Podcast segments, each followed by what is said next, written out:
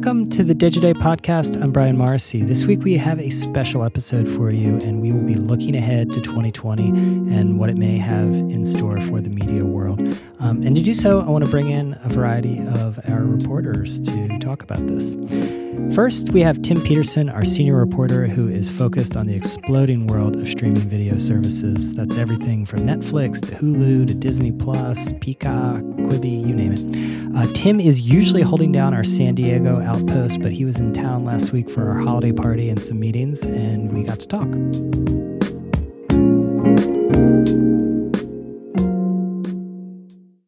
All right, Tim, welcome to the podcast. Thanks for having This me. is your first ever? First, Okay. Are you nervous? a little bit. Okay, it'll be fine.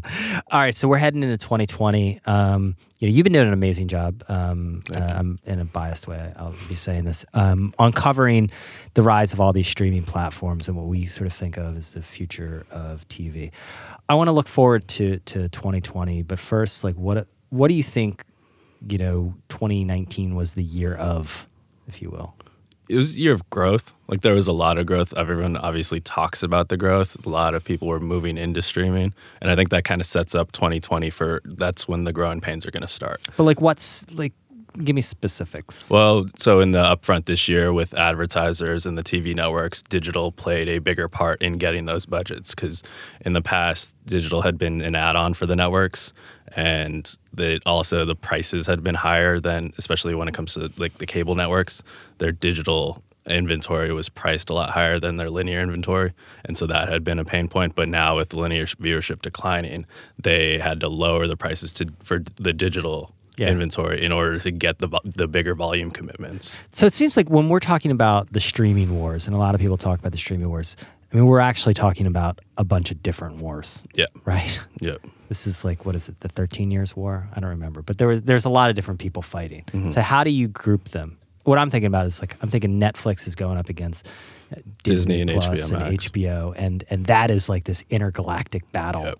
Um, but then there are other battles going on. Yeah, because then you have like the niche SVOD services and SVOD, come on, what are we talking about? Subscription streamers.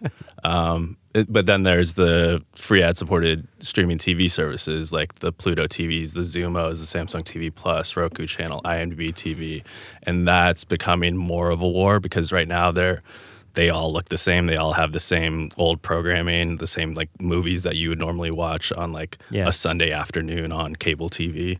And So, so when you're looking at 2020, are we looking at a typical, you know, middle market crunch? I mean, we're seeing this across pretty much every area we cover, even Mhm. across, you know, glossy with fashion and beauty, and um, in modern retail with with retail. I mean, we're seeing the middle get crunched everywhere. Yep, and that's going to happen.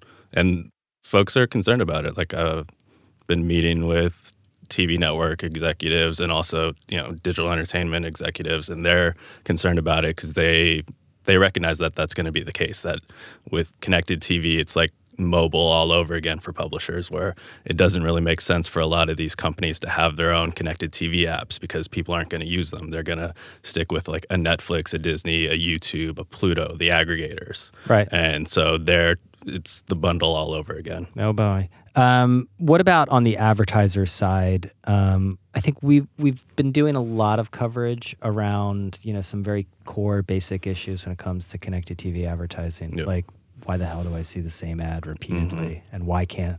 Um, and I thought you got into like a, a, a lot of the good details about why that is happening. What what kind of growing pains do you expect to see for the industry um, in 2020 when it comes to to connected TV advertising? I think growth is still an issue there when it comes to getting more ad dollars because there was um, someone at a holding company agency I was talking to who was saying that you don't have to spend as much when it comes to connected TV because you can be more targeted. And because the ad loads are lighter too, there just isn't as much inventory to be buying. And so for anyone who's expecting TV dollars to shift entirely into digital, that's not going to happen because they don't have to shift entirely. You can Yeah. actually save money if you're an advertiser. I mean, is it too simplistic to say that? I mean, there's so much of this viewing is going on um, that you do, uh, it, there's no advertising involved. Everyone wants subscriptions, right? Um, yeah, Hulu has a different model, but uh, Scott Galloway talks about you know advertising becoming a tax on the poor. Mm. Um, I, are we seeing this actually play out, um, where there just isn't places for this TV advertising to move to because so much of the streaming viewing is in a non-ad environment? Yeah, well, you have, I mean, Hulu, the interesting thing with them is their limited commercial subscriptions tier is their most popular tier. Mm-hmm. And with like their Sprint and their Spotify deals, they've been doing a lot to push subscribers specifically for that tier. And so that serves as something of a model, but again, then then it's an aggregator thing where people can sign up for Hulu because they'll get a bunch of different shows and movies that they can watch. For someone who's smaller publisher, I don't know if people are going to be as tolerant of that. Okay. So, final thing, um, we're working on all these bold calls um, going into 2020. These are not predictions, right? But um, give us uh, give us one of your bold calls. I think the smart TV manufacturers will band together and try to negotiate harder like carriage deals when it comes to connected TV with the different media companies. Okay, so give me an example of that. Like, Um, well, it's already the case in the cable market where you have like the re- regional cable providers who they negotiate together as a group. And I think the smart TV manufacturers are going to start doing that because you have Samsung already selling ads on its smart TV platform. Uh, now Vizio starting to do the same. And I think more and more of them are seeing that there's an opportunity there because people don't buy TVs. They buy TVs like once every seven years or so. Yeah. And so these smart TV manufacturers have to figure out, okay, where can we get revenue in between uh, people buying new TVs? okay, cool. Thanks, Tim. Thank you. Now we have Lara O'Reilly via Google Hangout from our London office. Lara joined us a few months ago to cover the big global stories in media. Lara and I talk about the outlook for the continued media consolidation next year and the fallout from the death of digital advertising's workhorse, the third party cookie. All right, Laura, welcome. Thank you. Let's talk. I mean, one of the um, the big stories of this year and then going into next year is digital media consolidation. We saw a lot of a lot of big names come off the board this year. Um, the mega merger that uh, was mooted never never came to pass. But what are you expecting to see in 2020? I th- yeah, I think you're right. Most of the mega deals appear to be done, and 2020 will be a lot about those kind of big giants, so the you know the Disney and Foxes and Time Warner, AT and T, just kind of working through the integration of those acquisitions. As you say, we saw lots of the smaller digital players uh, uniting. And we also saw some more kind of con- controversial deals. So things like Maven buying Sports Illustrated and laying off most of the team. We saw that happen with Bloomberg and CityLab, um, reportedly laying off some of the editorial stuff there too. So in terms of, of looking ahead, I think there's there's still lots of appetite out there. Um, people still need scale. People still need revenue diversification. So there's lots of appetite out there for uh, new, interesting digital media players. And we've heard people like Ziff Davis and Dotdash openly say that they're hungry to make more transactions. And I think also what we're going to see is um, you, you're seeing lots of tech players move into different areas. So we saw things like Spotify acquiring Gimlet and Anchor earlier this year. Uh, we also saw people like Google moving into gaming with Stadia. And also everyone from Amazon to Apple has a TV strategy nowadays. So I think we're going to see lots of different types of deals. Uh, as you say, the big roll up, the BuzzFeed, uh, Vice, Vox mega merger that was posed never happened. I'm not sure whether that would. I don't know what you think, Brian. Yeah, I mean, uh, I, I think the the big roll up is probably not going to happen. There's just too many interests at stake there. I think the big unknown is uh, the economy. I mean, I think we're going into our third year in which um, top economists have predicted a recession. So it's really hard exactly to know when this uh, recession is going to hit. And at least in the U.S., we're in, I guess, our tenth year of expansion. Um, but I think you know that was driving a lot of people wanting to. Um, you know, to to get out uh, and to and to prepare for uh, digital media has never been an easy business, but it's it's bound to get a lot more difficult when the economy inevitably um, uh, turns downward. Definitely. And when you have a downturn, it usually follows that advertisers spend less. So again, revenue diversification for those players is going to be key as those players look to rely a lot less on kind of pure play advertising revenue, I'd say. One other big topic that I wanted to discuss with you is the scramble for identity. And by this, I mean the collapse of the third party cookie. Um, and this is an area that we've been covering quite a bit. Um, and there's a lot that went on this year where you know regulation really bit into ad tracking, and we've got the California Consumer Privacy Act now coming up um, in just a couple weeks. Mm-hmm. So the more immediate thing has been the impact of the browsers turning the screws on digital tracking uh, and ad, you know, ad, tracking across different sites across the web. And we've seen in places like Germany the impact of Firefox turning on its tracker prevention feature and revenues just falling off a cliff because Firefox is really strong in Germany. Uh, obviously, with Safari and ITP, we've seen a huge impact there. So the value of the third party cookie is being slowly depreciated across the web because of the browsers, I think, initially. And mm-hmm. also, I think, uh, you know, Chrome is the biggest web browser out there. It's got about 60, 65% of the market. And most observers think that Chrome will eventually lean in a similar kind of direction as Safari and Firefox. Perhaps not quite as militant as Apple and, and Firefox have been about this, but I think if you throw in. Well, I mean, if I could jump in, Google does have a very large ad business. Right, it, it does, but you know you've got to throw in the fact that the um, the regulators are keeping a close eye on on its business at, at the moment as well, and privacy is now a competitive stance.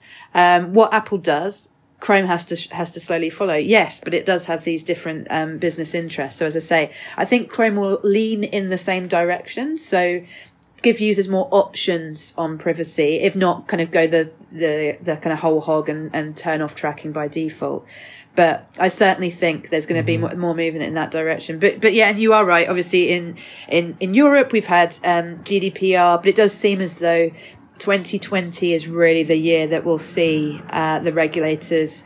Um, looking into more fines essentially we're, we're, actually going to start seeing more enforcement and the ICO in the UK has said it's going to update on uh, what what it thinks about the open RTB market and whether that can be compliant with GDPR in its current form probably not uh, on mm-hmm. December mm-hmm. the 20th um, so yeah everything is is going towards the direction of the the cookie crumbling uh, so with that in mind, so you've got these this this kind of perfect storm of regulation and the browsers. We've had a lot of publishers this year look at pursuing what their beyond the cookie strategies look like and essentially prioritizing identifying audiences using first party rather than third party cookies. So they're using their own data.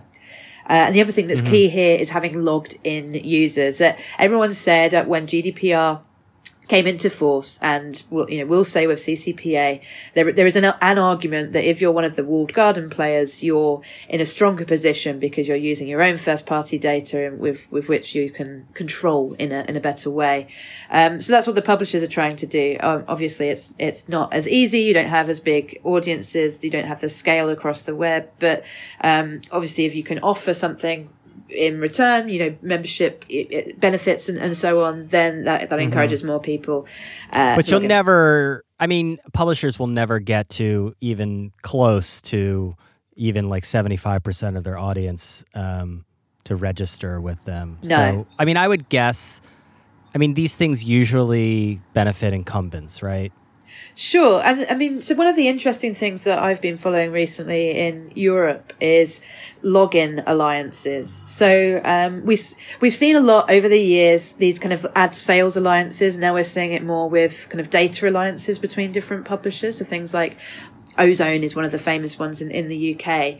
But what we're seeing in kind of small concentrated markets, so places like Finland, uh, and, and Portugal, um, we're seeing that some of the publishers uh, form these login alliances where they share a kind of single login across their different uh, websites.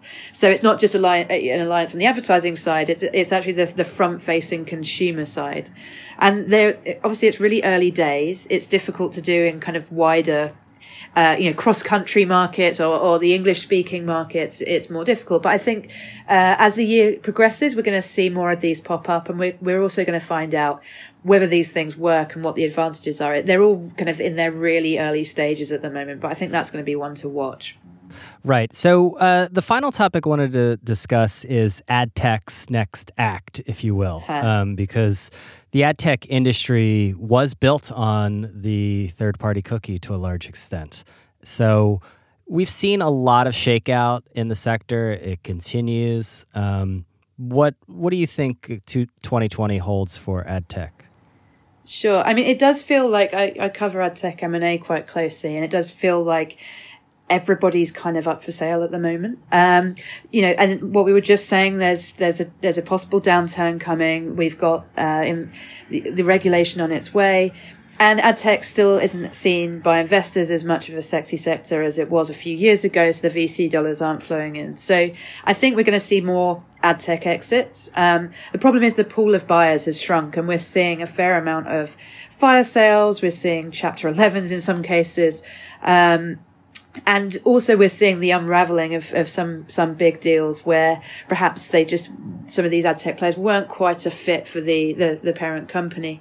Um, i mean one of the things to be said about ad tech though is that there are plenty of growing areas of media that increasingly rely on bidding technology and analytics and advertising exchanges and so on. So if you think about digital out of home. Um, we've been talking about that becoming programmatic quite for quite a while.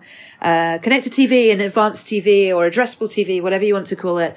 Uh, everybody is saying that dollars are flowing that way. Um, you need something to be able to connect that. Podcasts, in-car entertainment, and so on. And, and I think it, people in in ad tech are very entrepreneurial and creative, and it's going to be the ones that move quickly to effectively jump on those areas are going to be the ones that will succeed.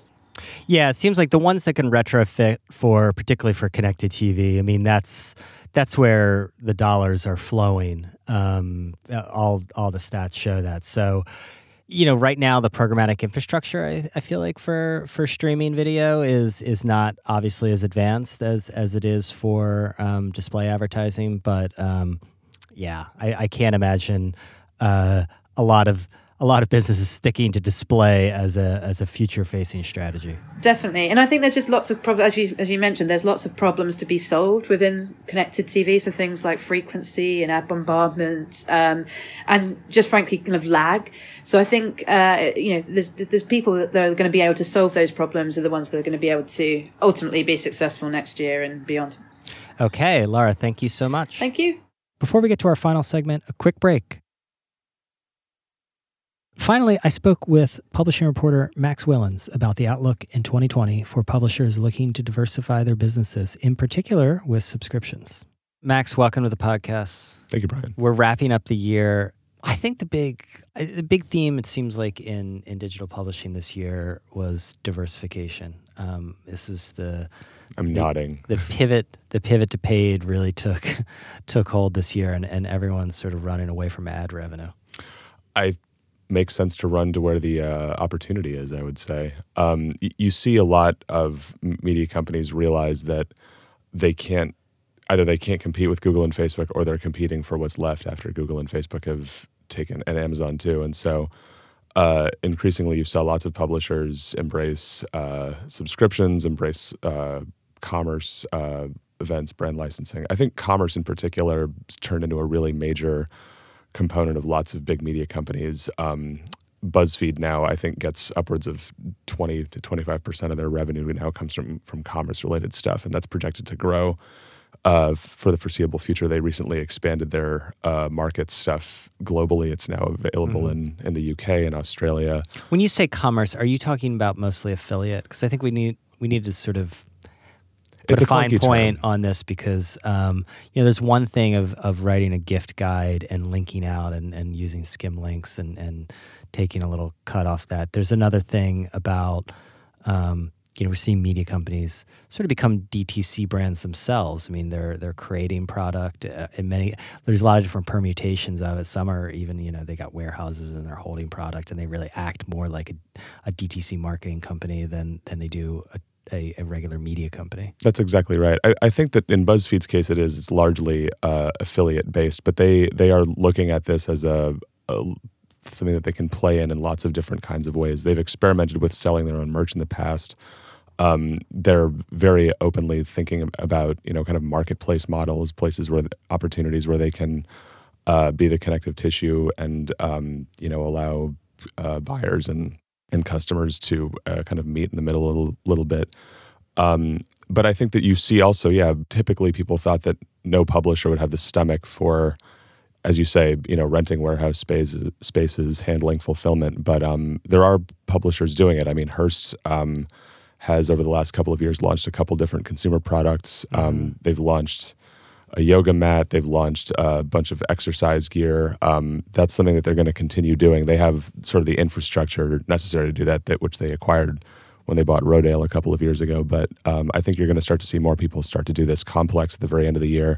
Launch the shop um, that's built kind of with uh, a third party in the middle helping out a little bit, but they they plan to do quarterly. You mean drops. like with like fulfillment and and That's right, yeah. Okay. But they're trying. They're they have a, their plan is to have monthly, you know, drops of of co-branded, co-created merchandise. Right. Um, so, I mean, this is uh, this is an area that is very attractive in a lot of lifestyle areas, right? And we see it in food, um, probably first and foremost, but um, complex and what Highsnobiety are doing mm-hmm. um, with basically streetwear. Mm-hmm.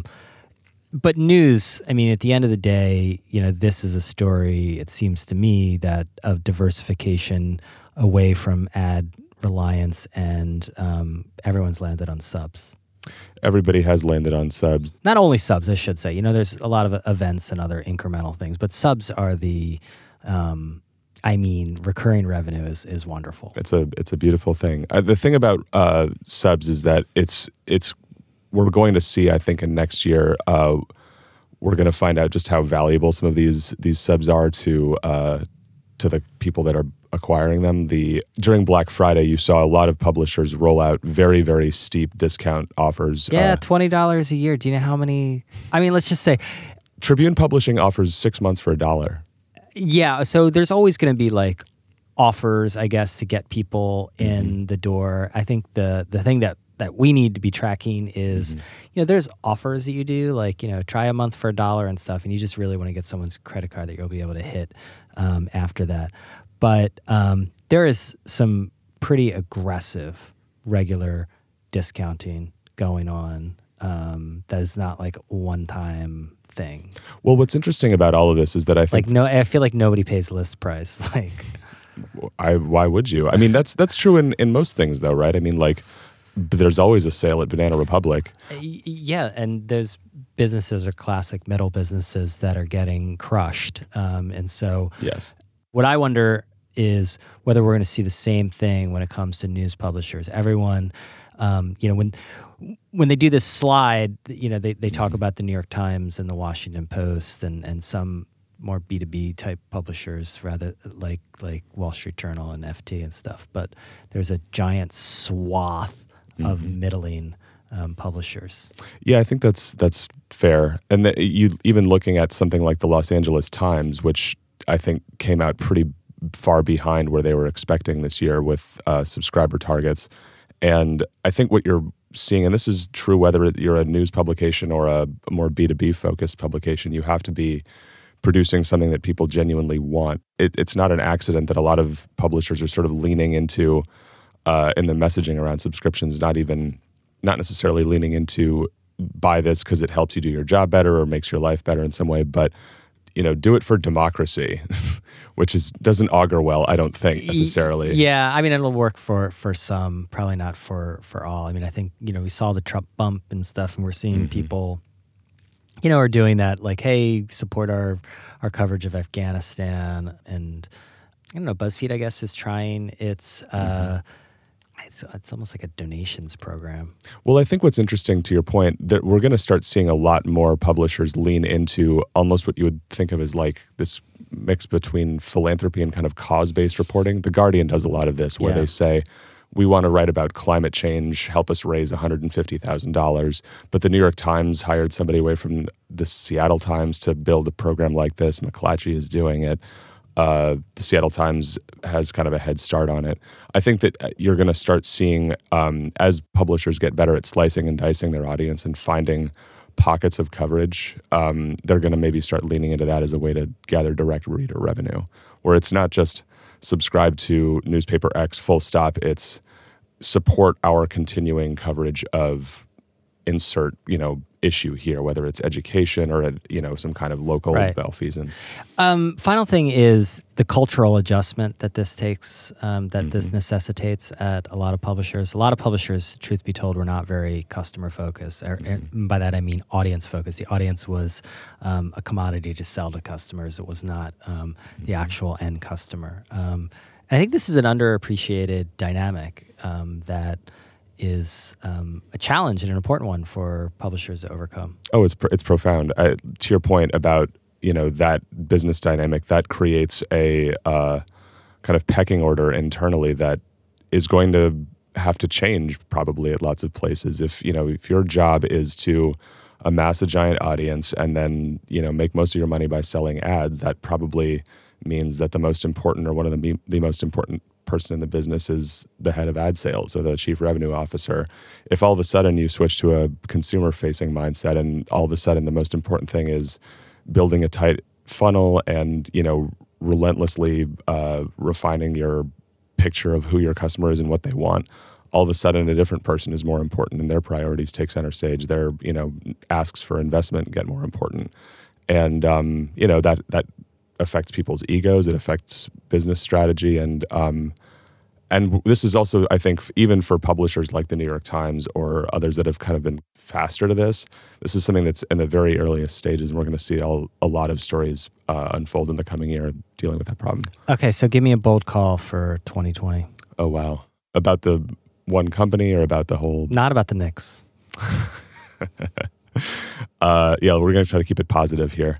Bold call. I think that you're going to start to see publishers emerge um, where they they sort of launch with um, commerce as their their like prime area of revenue. Like that's the the main way that they make their money. They're going to really act like D2C brands, like we were discussing earlier.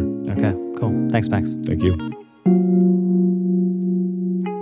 Thank you all for listening to this year's final episode. This is our 62nd episode of the year. We've had 65 guests over the last 12 months, um, and I want to thank all of them for taking the time to come on here and share their thoughts. Uh, but most of all, I want to thank all of you for listening. I always love hearing from listeners. Um, email me, I'm Brian at Digiday, or tweet me, I'm at bmorrissey on Twitter. And also, uh, love to connect with um, listeners on LinkedIn of all places. Make of that what you will. Enjoy your holidays. We'll be back after the break in the new year with a bunch of new episodes.